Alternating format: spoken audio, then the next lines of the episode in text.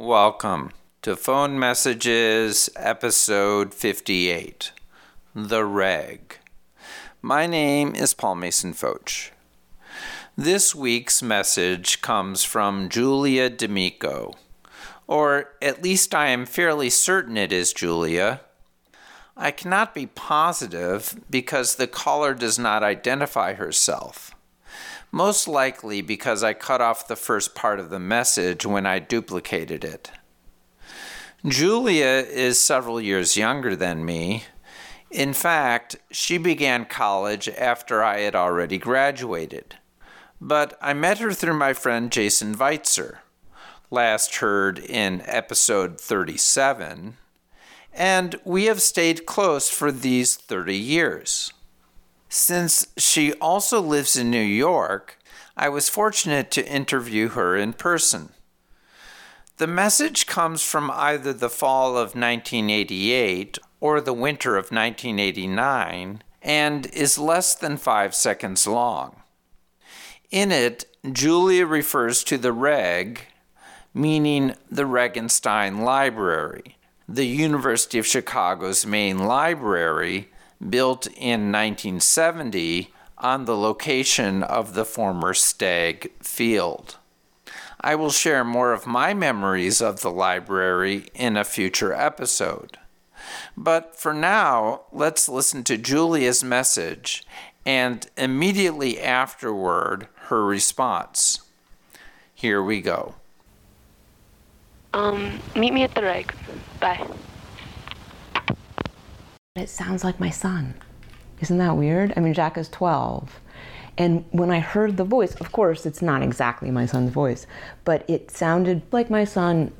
And you know, my son is moving into those preteen years, and sort of the way he chooses to speak is changing now. And I'm sort of watching him change from being a kid to being a teenager. You know, it's like a gradual process.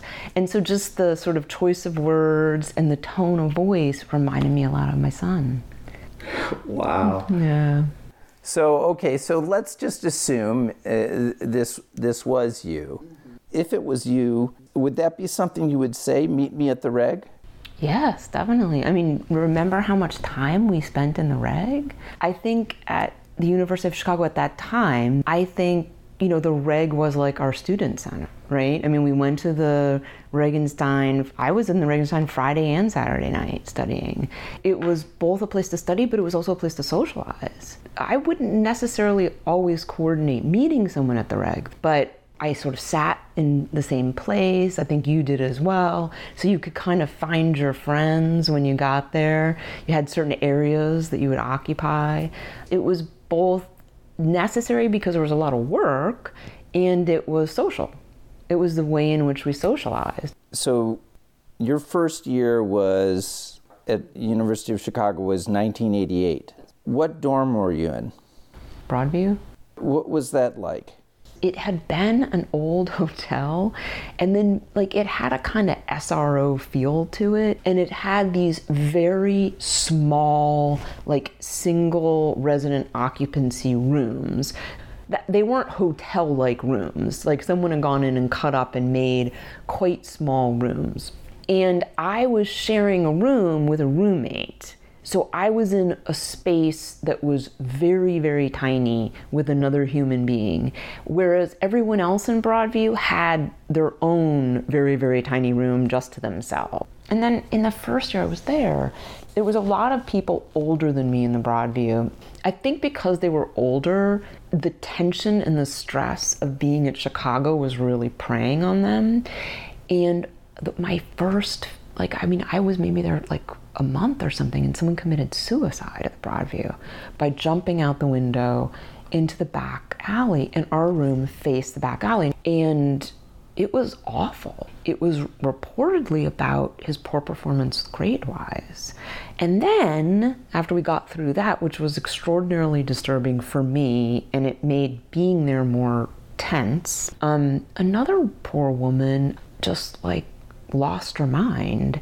Again, during finals or midterms or whatever, she just lost it and started running around the Broadview screaming.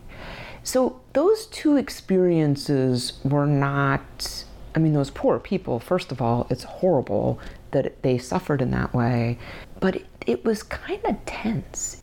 Oh my gosh, that's horrible.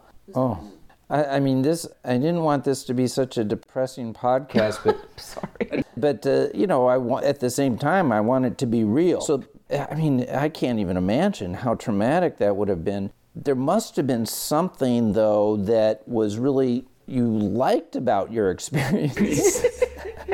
You know, there must have been something you really enjoyed, though, about that first year that made you, despite all that. You know, I was really desperate to leave Gainesville. And I saw Chicago. I saw it as a place where I was surrounded by smart students. I was in a city that had all these cultural opportunities, that had movies, and you could go and do things that I could never do in Gainesville, Florida. What was your job that first year? I worked in the gym as the person who checked IDs.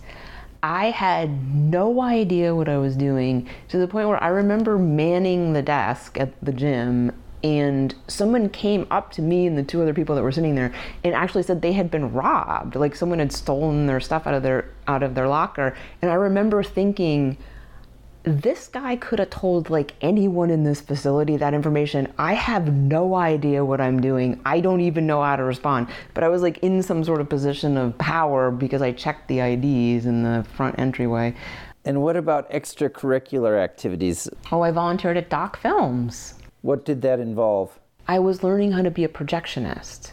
So I was learning how to, you know, remember it was like that was all film and you had to change the film rolls from one to the next. I remember that vividly because I remember screwing it up. And it was like a Friday night or Saturday night, and it was some action flick, like an Arnold Schwarzenegger film or something. And the guy was really sweet, who was training me, a really nice guy. And he let me take a turn switching the reels, and I blew it. And everybody was furious in the theater because, of course, the lights had to come on. He had to help me get it all back in shape. But yeah, I volunteered there, I think, almost the entire time I was at Chicago. Doc Films at the University of Chicago is renowned as the longest-running student film society in the country. It began in 1932 as a group dedicated to screening documentaries, but over time came to show classic film series of all genres. In 1987, my final year at the college, the group moved from showing movies at the International House to the newly opened Max Palevsky Cinema in Ida Noyes Hall. I remember attending a special screening there of When Harry Met Sally, whose initial scenes were shot at UChicago's Quadrangle. The dorm Julia stayed in, Broadview, was closed in 2015 and is now an apartment building. Okay, that's it for this week. Thank you so much to Julia for sharing her memories. If you left a message on my machine back in Chicago and would like to participate in this podcast or have other comments, please contact me through my website, pfoch.com. That's pfotsch.com. Thanks for listening. Talk to you next week.